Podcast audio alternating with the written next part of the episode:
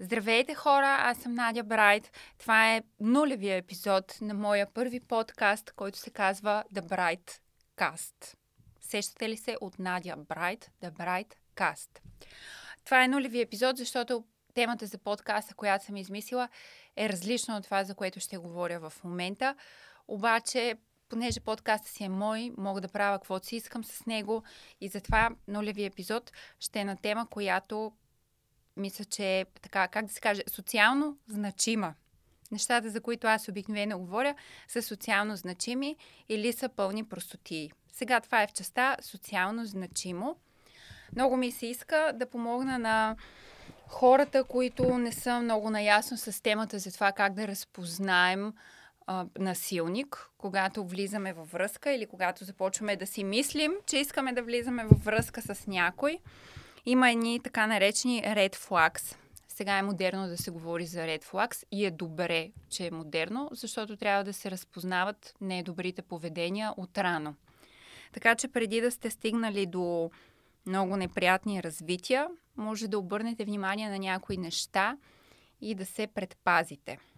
Също така е добре да слушате тия red flags, ако имате склонност към насилие над партньора, било то психически манипулации, налагане, просто което не изглежда като насилие, дори и да не чувствате, че физически сте склонни да, как да кажа, да упражнявате турмоз върху някого, не е изключено да сте си просто един токсичен човек, но не е лош и да може да се промените, така ако поработите над себе си.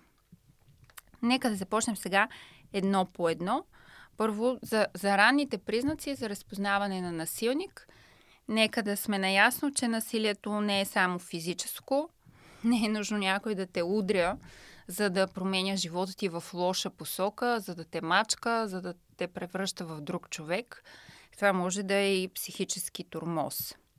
Психическият турмоз не е много лесно разпознаваем. Дефиниция сигурно някъде има написана точна и ясна, но се прави по различен начин. Затова преди да сте стигнали до това да се чудите как да се спасите, може да обърнете внимание на няколко неща. Насилието е свързано с контрол и обесценяване.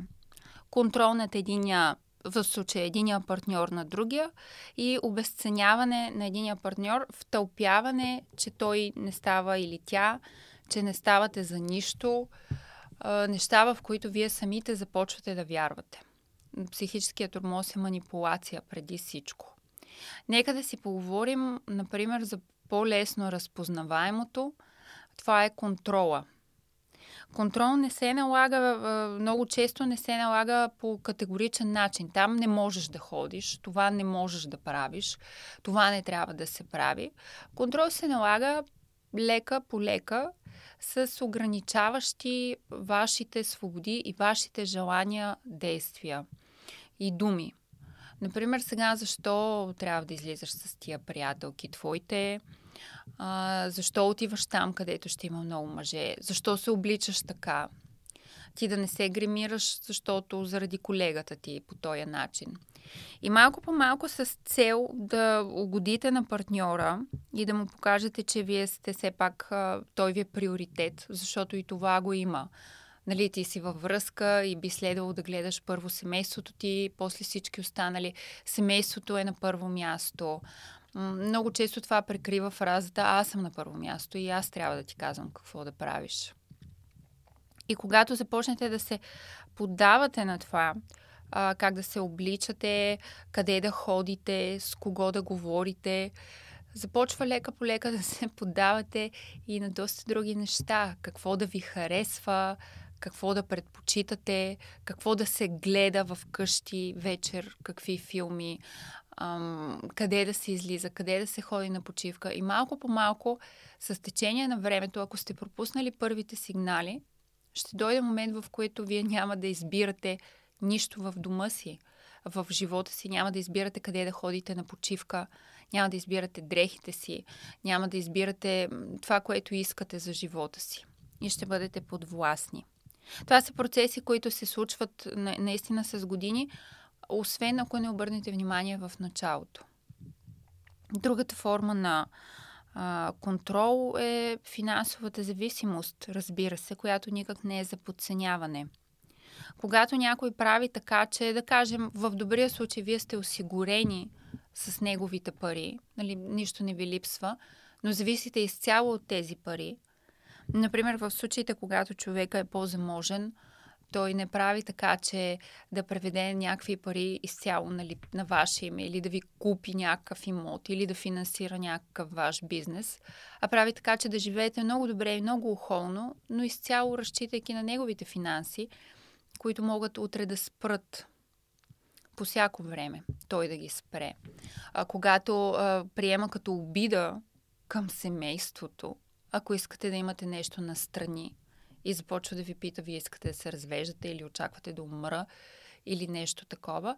В началото ранното разпознаване на това е ако просто попитате човека как си представя идеалното семейство без много да противоречите, когато ви разказва, за да може искрено да ви, да ви разкаже какво си представя. Кой кого издържа, кой какви пари изкарва, кой кога се прибира в къщи. Дали, дали смята, че, на, че е нормално една жена да не се прибира всяка вечер след работа, или може понякога да излиза, или това е нормално само за мъжа. Какви са ролите а, в двойката и в семейството не се, как да кажа, не се стеснявайте да задавате подобни въпроси, защото те не винаги означават аз искам да имам семейство с теб и как си ни представяш нас двамата. Може да питате по-заобиколно как живеят родителите ти, харесва ли ти това, да давате пример с семейства, които на вас ви харесват как живеят и да видите каква е реакцията от среща финансовата зависимост се. тя се прокарва по един много интересен начин, както много неща, които правят на силниците, през грижата. Няма нужда да работиш, аз ще ти дам ето виж какви хубави неща ти купувам, какви хубави неща ти подарявам. Да, подаръците са нещо много хубаво, но в някакъв момент се обръщаш и разбираш, че живееш с неща, притежаваш неща, които са избрани само от другия човек, защото него много го е грижа за теб. Но твоя вкус не е важен. Формите на контрол се случват и през, през едно привидно страдание на партньора – той може да страда, че не му обръщате достатъчно внимание. Не само през страдания, ами и през любвеобилност. Аз искам да съм с тебе, толкова ми е хубаво да съм с тебе, само с тебе. Ам, ето аз, нали, мисля постоянно, пък ти мислиш за други неща. Излизате някъде, казвате, че сте излязли с, излезли с приятели, получавате съобщения, на които естествено, нали, как да не отговорите, те са мили, добри, но вниманието ви е насочено на другаде. Грижата винаги да ви посрещне и да ви прибере от някъде, за да се приберете вие насигурно и спокойно, е хубаво нещо. Обаче понякога означава, че просто иска да види с кого сте били и дали не си тръгвате с някой друг. И тая базова липса на доверие не би могла да се отрази добре в дългосрочен план във връзките. Осъждането на поведение на други а, жени. Осъждането на поведение, например, на Еди коя си, защото тя е курва, понеже излиза, прави, понеже е спала с много мъже и така нататък. Хубаво е да имате да имате представа какво смята партньора ви за лошо поведение. Независимо дали да кажем сте мъж или жена, на мен ми е по-лесно да говоря естествено от женската гледна точка, но може да го питате какво мислиш за Еди кой си, а, да чуете какво му е мнението за този човек или за някаква хипотетична ситуация. И така може да си изградите представа дали този човек по някакъв начин няма да се окаже, че утре ви налага привидно морални норми, но начин по който вие трябва да се съобразявате и да живеете. И ако има, имате дългосрочни планове за развитие с този човек, той това ще налага и на вашите деца. Обесценяването ако се сети още нещо за контрола, ще се върна. Обесценяването се случва лека по лека. Разбира се, аз отварям една скоба, аз говоря по-скоро за връзки а, между хора, които не са на най-низкото ниво на интелекта, където се влиза директно с обиди, псовни, отношенията са груби и така нататък. Говоря за нормални хора, поне средно интелигентни, в които връзки между такива хора много се случват такива отношения, в които един е обесценен, контролиран и с течение на времето губи своята идентичност и своите желания. Та, така, обесценяването се случва също леко и кротко. Първо, много често целият, не само вие като личност, ами да кажем, целият пол е по някакъв начин обесценен в главата на този човек. Например, ще кажа и за мъжете, и за жените сега, защото гоня някакво равенство да има по темата. За, за жените е много лесно начина по който ни обесценяват. Това е, че ние не можем да изкарваме толкова много пари, че жената физически няма възможност и да гледа семейство и да изкарва пари. Това е много м- трики, защото човек не се оценява и измерва само с това колко пари изкарва и хората, тяхната ценност не се сравнява според това дали ти изкарваш 800 на той 1000 лева в крайна сметка. Но така да е, че жените не са... Нали, те са направени по-скоро да си гледат семейството, да си домакинстват. Те не са направени за големи постижения. И дори да сте такава жена, например, аз съм такава жена, която не цели големи постижения, не е много амбициозна, това не означава, че аз не съм ценна ако, ако някой човек не ви смята за ценна априори в момента, в който ви познава, и до Марс да литнете с Илон Мъск под ръка, той пак ще се държи с вас така, сякаш не сте ценна. Затова е много важно още в началото да разберете дали този човек ви обесценява. В, от жени към мъже обесценяването че примерно няма какво да го занимаваме с някакви по-интелигентни разговори, че мъжете са прости същества. Много от тях така това си го прегръщат като като етикет, защото в някаква степен е по-лесно. Но става опасно, когато наистина така постоянно това е отношението към тебе. Че ти не можеш да разбереш, а, не можеш да разбереш, примерно, как се отглеждат деца, по-добре да стоиш на страни и ставаш човек, който има деца, но няма връзка с тях. Че твоята работа е да правиш, а, да взимаш тия и тия решения. Примерно, ти а, ще купиш вилата, но аз ще реша каква да е вилата или дори да става дума за по-малка покупка. В общини, че мъжете са едни така по-нескопосани и тяхното така, мисия в живота е да ходят на работа, да се връщат от тая работа и да носят турбите от пазара, евентуално.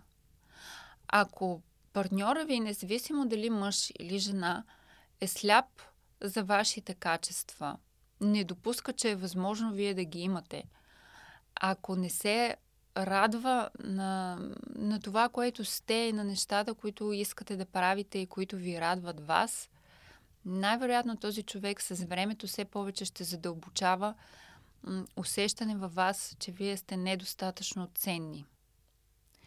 И много лесно и за съжаление много лошо се влиза в схема, в която се опитвате да се доказвате на този човек – да му показвате, че вие не сте толкова малоценни, че имате някакви качества, че не е точно така.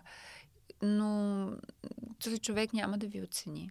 Ако не ви оценява в началото, той няма да ви оцени, няма да се промени, няма да покаже по-добро отношение, няма да разбере. И също, ето, дойдохме естествено към това за промяната на поведенията. Много хора вярват, че ако един човек се държи с нас недобре във връзката ни в началото, и ние му обясним, виж, това не е добре, това ме кара да се чувствам подценена. Например, когато аз ти разказвам нещо за моята работа, но ти не го слушаш и мислиш, че не е важно, аз се чувствам сякаш аз не съм важна. И това звучи много логично и много лесно за разбиране. И когато го казваш на човек, когато обичаш и той твърди, че те обича, очакваш следващия път да те изслуша, като става дума за работата. Ако го обясните веднъж и човека не го разбере, ако го обясните втори път и не видите промяна в неговото поведение, да знаете, че са безплодни усилията. И всъщност ще влезете в спирала, в която само ще се опитвате да променяте и ще търпите едно и също. Не знам дали си представяте какъв огромен ресурс от енергия отива в опитите да оправиш една връзка, да я изправиш, да живееш по-добре с човека, да се разбереш по-добре. Енергия, която може да влагате в това да се чувствате добре в живота си. Да произвеждате неща с труда си, от които да се чувствате добре. Или пък творчество, хобита. Представете си един живот, в който всеки ден много от вас, със сигурност, които слушат в момента, са имали такава връзка. Живот, в който всеки ден нещо не е както трябва. И ти полагаш някакви усилия да оправиш това, което не е както трябва. И то не се оправя. Ми ако не се оправя, мили хора, то няма да се оправи. Да обясняваш на някой, който ти причинява нещо лошо, че трябва да спре да ти причинява това нещо лошо, това е безплодно и наивно и много идеалистично. Няма да стане. Това насреща ви е зрял човек, който е избрал това поведение. Ако този човек не се промени от две обяснения, просто не се обяснявайте трети път, а си потърсете щастието. Искам като за финал да обърна внимание на вредни стереотипи, които ни вкарват в подобни връзки и може би ние години наред не разбираме дори, че сме в такава връзка. Преди това нека обясня. Ам, аз не, нямам за цел да развалям на хората връзките, които не ми се струват идеални. Аз имам за цел да обърна внимание на това, че когато сте във връзка, която не е добра за вас, губите себе си. А когато губите себе си, когато губите това, което харесвате, това, което искате да правите, когато вие нямате значение, когато отделяте ресурс, за да оправяте нещо, тогава може би света губи от това, което може да му дадете вие. И вие губите от радостта, от това, което може да направите с цялата тая енергия, ако не бяхте от нещо притеснени и не бяхте нещастни. Вредният стереотип е свързан два са Единият е за жените, другия е за мъжете. Да започнем от там за, за мъжете. Когато от малки момчетата ги гледаме, отглеждаме и възпитаваме с идеята, че те не могат някои неща. Нали? Момчето като порасне, то ще може всичко. Ще може да си построи ракета, ще може да а, стане инженер, ще може да се гмурне на най-дълбокото, ще може да е бизнесмен, ще може да спи с много жени, ще може каквото си иска. Но не може някак си миля да си събере чорапите на едно място. Не може, не, не може, ма то просто е момче, то просто не знае как се върши домакинска работа. То просто не знае. Ами хора, когато отглеждате по този начин момчета, аз знам, че е по-трудно с момчетата, наистина. Изпитала съм това. Но когато ги отглеждаме по този начин и ги възпитаваме, че те могат да са нехайни, защото просто са си такива. Защото тях може да не ги интересува домакинската работа, защото просто са мъже. Какво правим? Възпитаваме ни хора, които ги учим, че някой трябва да се грижи за тях цял живот. Ми това не е сериозно първо към тях, какво е това обесценяване, което за тях дали е много комфортно така да ги обесценяваме, защото някои неща няма да ги вършат никога, като са така научени. Но какво им слагаме, като, какво им кодираме, каква жена да търсят?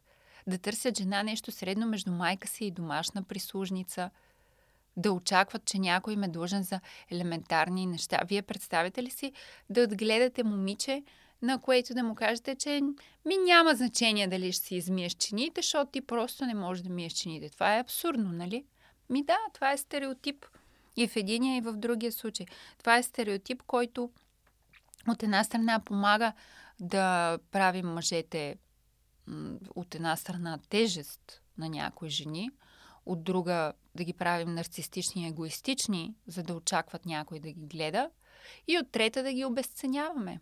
Защото това е един от начините да направиш един мъж зависим.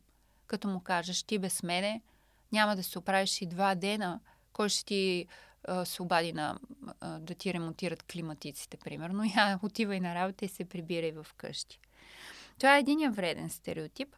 Другия вреден стереотип е когато учим от малки жените, че мъжа трябва да е винаги на първо място, че мъжете се плашат от умни жени. Това ми е любимия стереотип. Колко пъти съм го чувала в живота си, че мъжете се плашат от умни жени. Мъжете не се плашат от умни жени. Престанете това да го повтаряте.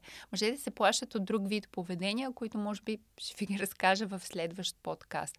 Никой не бяга от хубавото. Ако учите мъжете, че а, умната жена е нещо страшно и ако учите жените, че мъжете се плашат от умни жени, какво произвеждаме? Произвеждаме половината население да вярва, че трябва да е по-тъповато или че ако е умно, ще живее сама. Това не е правилно. Не е правилно да учим жените, че те винаги трябва да са след мъжа, зад мъжа. Да ги вкарваме в един живот, в който да не смеят да се похвалят с нещо, което са направили, да не смеят да изпъкнат и същото, на същото учим и мъжете, че ако една жена много изпъква, значи тя не е добра за, за семейство. А защо не ги научим тия хора, че е добре да се радват и да се подкрепят на постиженията си едни други? Защото когато възпитате дъщеря си, че тя трябва да поставя винаги мъжа на първо място, директно излагате първия базов код да влезе във връзка с насилник с човек, който не я оценява, защото тя влиза в тая връзка с посланието ти си по-ценния от мене. Аз не съм толкова умна, че да те засенча.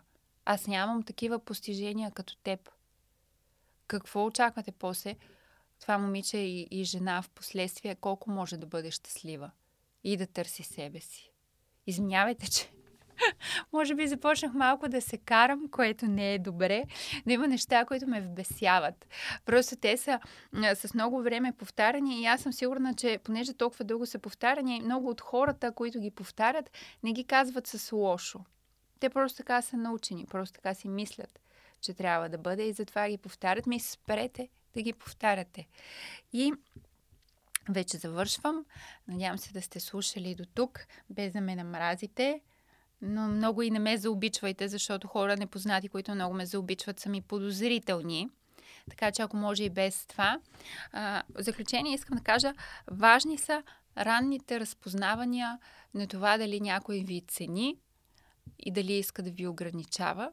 Защото ако не го разпознаете на време, после борбата става доста по-трудна да намерите отново себе си и да излезете от тая връзка. Благодаря ви много, мили хора, че ме слушате. Бъдете щастливи. Чао!